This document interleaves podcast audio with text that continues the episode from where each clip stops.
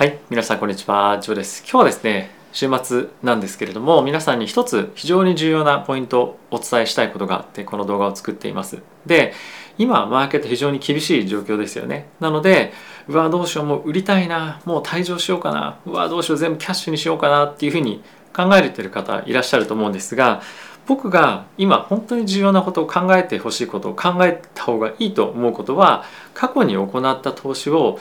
今どういうふうにしておくかっていうことじゃなくて今後どういうふうに皆さんが投資活動を続けていくかどういうふうに投資活動を日々行っていくかっていうところにより目を向けて考えていただきたいと思います。で、えー今日お伝えすることはもしよろしければなんですが内容動画いいなと思ったら、まあ、もちろんいいねボタンを押していただくのもそうなんですけれどもぜひ周りの方に同じように何か悩んでる方がいらっしゃったら共有していただけると本当に嬉しいなと思ってます。ぜひ検討していただきたいと思います。で本題に入る前なんですがこの動画はですねファンズ株式会社様にスポンサーしていただいております。ファンズは個人がですね企業に対して間接的にえ貸付という形で投資をできるプラットフォームになってますので、ぜひ興味ある方は概要欄の方からチェックしてみてください。はい、ということで本題入っていきたいと思うんですが、このチャートですね、ナスダック過去1年間のチャートになってます。で、半年ぶりぐらいの今安値になっているんですけれども、よくよく見てみると、ちょうど1年前ぐらいのレベルまで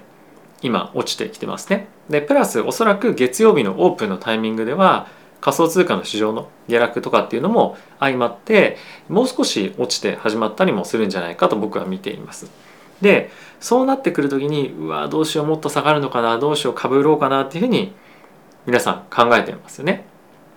でそれはあの非常によくわかると思いますし短期的にはもちろんあのそれも人によっては成功の方法かもしれません正解かもしれません。で僕はそれでもいいと思います短期的にキャッシュを増やしたりとかえそれでもいいと思いますし、えもしもしくは買い増しのチャンスを今後待つでも何でもいいんですけどまずじゃあそれはそれで皆さん判断をしてくださいと。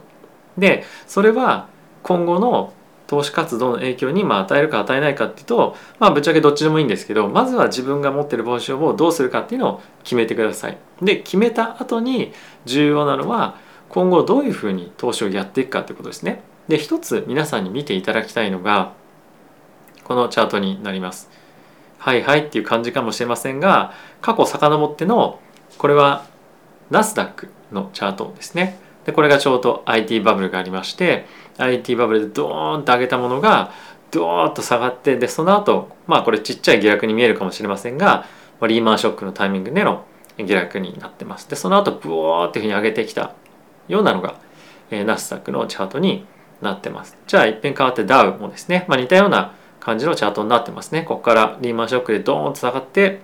上がってきたと。で、人によってはですね、はいはい、じゃあ長期で保有すればいいんでしょうと。で、かつ、このナスダックについてはここで買ってたら十何年も持ってないと元のところに戻んないじゃんっていう人も、まあ、いるかと思います。はい、もちろんそうですよ。過去を見てみると。なので、僕が言いたいのは、あの、まあ、長期で保有しようよっていうことじゃないんですよね。で投資でやっぱりものすごく重要なのってエントリーなんですよ。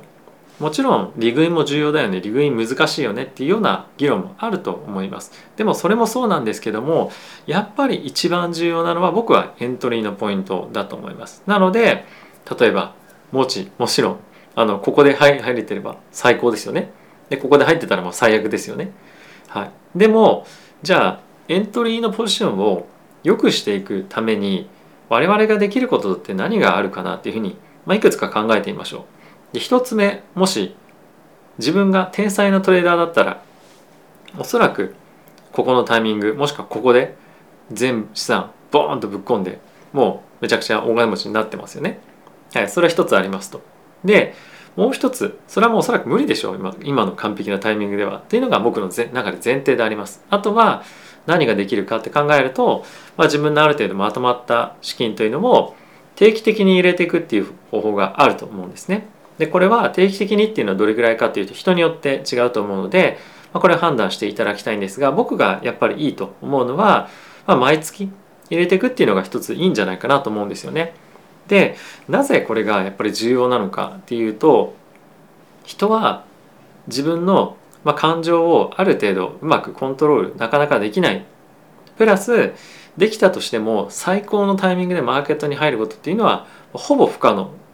ほぼっていうかもう99.999%不可能だと僕は思います。なのでそういった自分の力を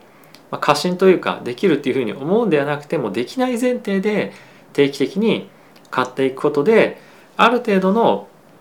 そのコストをまあよく保つっていうのが一つできることなんじゃないかなと思うんですね。で実際に現実を考えてみると S&P500 をアウトパフォーム S&P500 よりも運用成績がいい資産運用できるファンドのマネージャーって世界に本当に一握りしかいなくて継続的に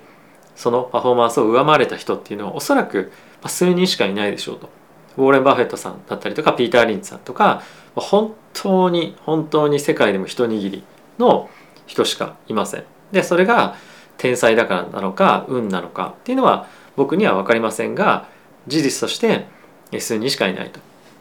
であればですよ無理して毎日毎日マーケットを見たりとか、まあ、あとは自分がいいと判断したタイミングでマーケットに入るっていうよりも毎月毎月コツコツコツコツ積み上げていくっていうところの方が僕は今後の投資活動を考えていく上で重要なんじゃないかなと思ってます。でまあ人の中には「えでもジョーさんは好きな時に買ってますよね」っていうふうにまあ言う人いると思うんですけれどもそれは僕にとって投資が資産運用であると同時に趣味でもやっぱあるんですね。僕は投資が好きなんでいろんな会社見たりとかマーケット見たりしながら自分の好きな会社に投資をしていくというのは僕は好きだからやってます。お金が増えればいいなっていうのはもちろん当然思ってますけれどもそれとはまた別に自分の中のまあ、趣味としての側面があるので結構これも重要なんですね僕があの、まあ、楽しく生きていく中で。でそうじゃない人にとってやっぱり個別株をやるのももちろんいいと思うんですけれどもプラスやっぱり長期で投資をしていくという観点からすると個別株よりもやっぱり S&P だったりとかナスダックでも何でもいいんですけれども指数で運用するっていうことは非常に重要なえポイントになってくるんじゃないかなと思っています。であればマーケットが下落したタイミングでうわーとかっていうふうに あの、まあ、ならなくても済むもしくは、まあ、なる確率が減るっていうのが、えー、まあこの資産運用のあの指数運用のいいところじゃないかなと思っています。はい、でこれまで皆さんも僕も、えー、投資をしている、えー、方にとってはおそらくこの1ヶ月ですね2022年1月に関しては非常に悪い月だったんじゃないかなと思ってます。でこれ過去のチャート見ても、ま、そうですけれども、ま、このような下落っていうのは、ま、そんなに頻繁には起きないですね。ただし今後も3月に向けて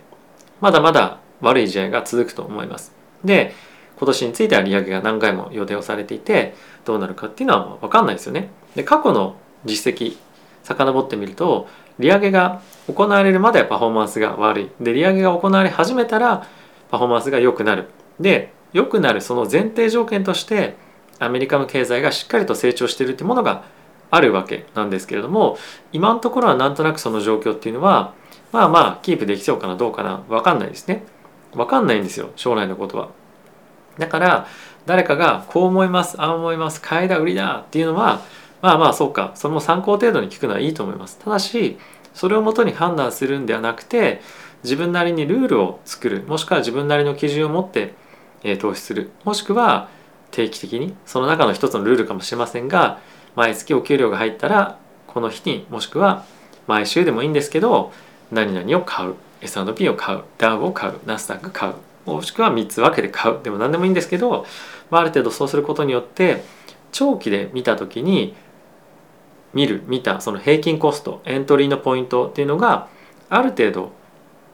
まあ悪くないポイントで入れてると思うんですね。月によってはもしくは年によっては下がったり上がったり上がったり下がったりしますよね。なのでそういったところに対して影響を受けづらいしっかりとした資金の資産のマネジメントっていうのが僕はできるようになるんじゃないのかなと思うので今までどういうふうに資産を運用してきて今取ってるポジションが下がった上がったうわやったじゃなくて今後今回の経験を生かしてどういうふうに資金を資産を運用していくかっていうところを今僕はまさに考えるタイミングかなと思うんですね。で人によってはあやっぱり個別株向いてないなとか人によってはあここでうまくショートできたからやっぱり個別株だったりとか、まあ、そういうので運用していく人がいいなっていう人が、まあ、いるかもしれませんそれは他人がどういうだっていうのもどうでもいいっていうか関係ないんですね自分は資産運用っていうものが自分にとって何なのかでかつ自分が資産運用にとってどれぐらい知識経験があるのかプラスこの資産運用にどれぐらいの時間を費やしたいのかっていうのも一つやっぱり考えるポイントかと思います。僕はもちろん投資活動好きなんですけどもこれに対して1日に5時間もまあ10時間もフルタイムの仕事みたいに使いたいとは思っていません。以前はそういう仕事をしてましたけれども今はそれを仕事として行っている状況ではないのでプラス仕事に加えて これを仕事としてやっていくつもりはないんですね。まあ実際できないでしょうし。なのでそうではなくてもう少し長期的に見て安定した成長がしそうな株。だからマイクロソフトグーグル。まあその辺りを買ってるわけですよ。でもしそうじゃない人はあの、まあ、それぞれいろんなストラテジーを作ればいいと思うんですが僕が今日言いたいのは過去にこれまで行ってきた投資の経験を悔やむのではなくて今後どういうふうに投資活動を行っていくのかっていうのをもう一度改めて考えていただいてでかつどういうふうにこれまで投資をしていたかっていうのを振り返って自分に本当にそれ合ってたのか毎月毎月入れるよりもいいパフォーマンスがそれで出せそうかっていうのを考えていただければと思っています。はい、で僕はこのチャンネルをやっていく上であの皆さんに情報をお伝えをしているんですができる限りえこれ買いですよあれ売りですよ今買いですよ売りですよみたいなことは、まあ、ポロッとちょっと言ったりもするかもしれませんが売買のアドバイスをするつもりはありませんこのチャンネルを通じて皆さんに対して今マーケットで起こっていることだったりとか取り上げられていること注目されているポイントを理解していただきたいお伝えしていきたい僕の考えも含めてですけれども、まあ、含まれてしまうかもしれませんが、えー、皆さんがなかなか朝起きて情報を集めるのが難しいかもしれないのでそこに対してお手伝いをできるようなチャンネルでありたいと思います。でそういう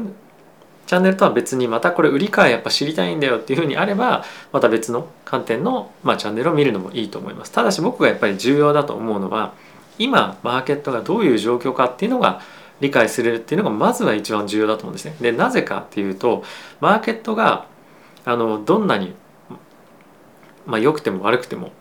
やっぱ別の言い方すると会社が会社がどんなに業績良くても悪くてもリーマンショックのタイミングでずっと上がり続けてる株なんてないんですよね。マーケットがもうドーンと下がってる時にはもう全て売られるんですよ。なので個別の会社の状況もものすごく重要なんですけれども株価にもっと影響があるものについてはマーケットの環境なんですよね。はい、マージンコール来たら持ってたい株でも全て売らなきゃいけないんです。なのでまずは理解しなきゃいけないのはマーケットの環境なので僕はそういったことを皆さんにお伝えしているチャンネルを今やってるというような感じになってます。はい、なのでまあそういった意図も今日は伝えれば伝わればいいなと思って、えー、動画作成させていただきました。はい、ということなので、えー、今後どういうふうにやっていくかっていうところを含めて、まあ、この週末じゃなくてまあいつでもいいんですけどもあのもう少しじっくり考えてみるっていうのもいいんじゃないかなと思います。はい、えー、もしまあ何言ってんだよみたいな感じのコメントがあればもしくはあそうだと思いましたでも何でもいいんですけどよろしければ、えー、概要欄にコメントしていただければ概要欄じゃないかコメント欄にコメントしていただければいいと思います、まあ、あとはあのこの動画をですねここまで見てくださってあそうだなっていうふうにまあ共感してくださった方がもしいらっしゃって周りに、まあ、この話聞いた方がいいなというふうに思う方がいらっしゃいましたら本当に Twitter でも何でもいいので、えー、ぜひ共有していただけると嬉しいです。ということでまた次回の動画でお会いしましょう。さよなら。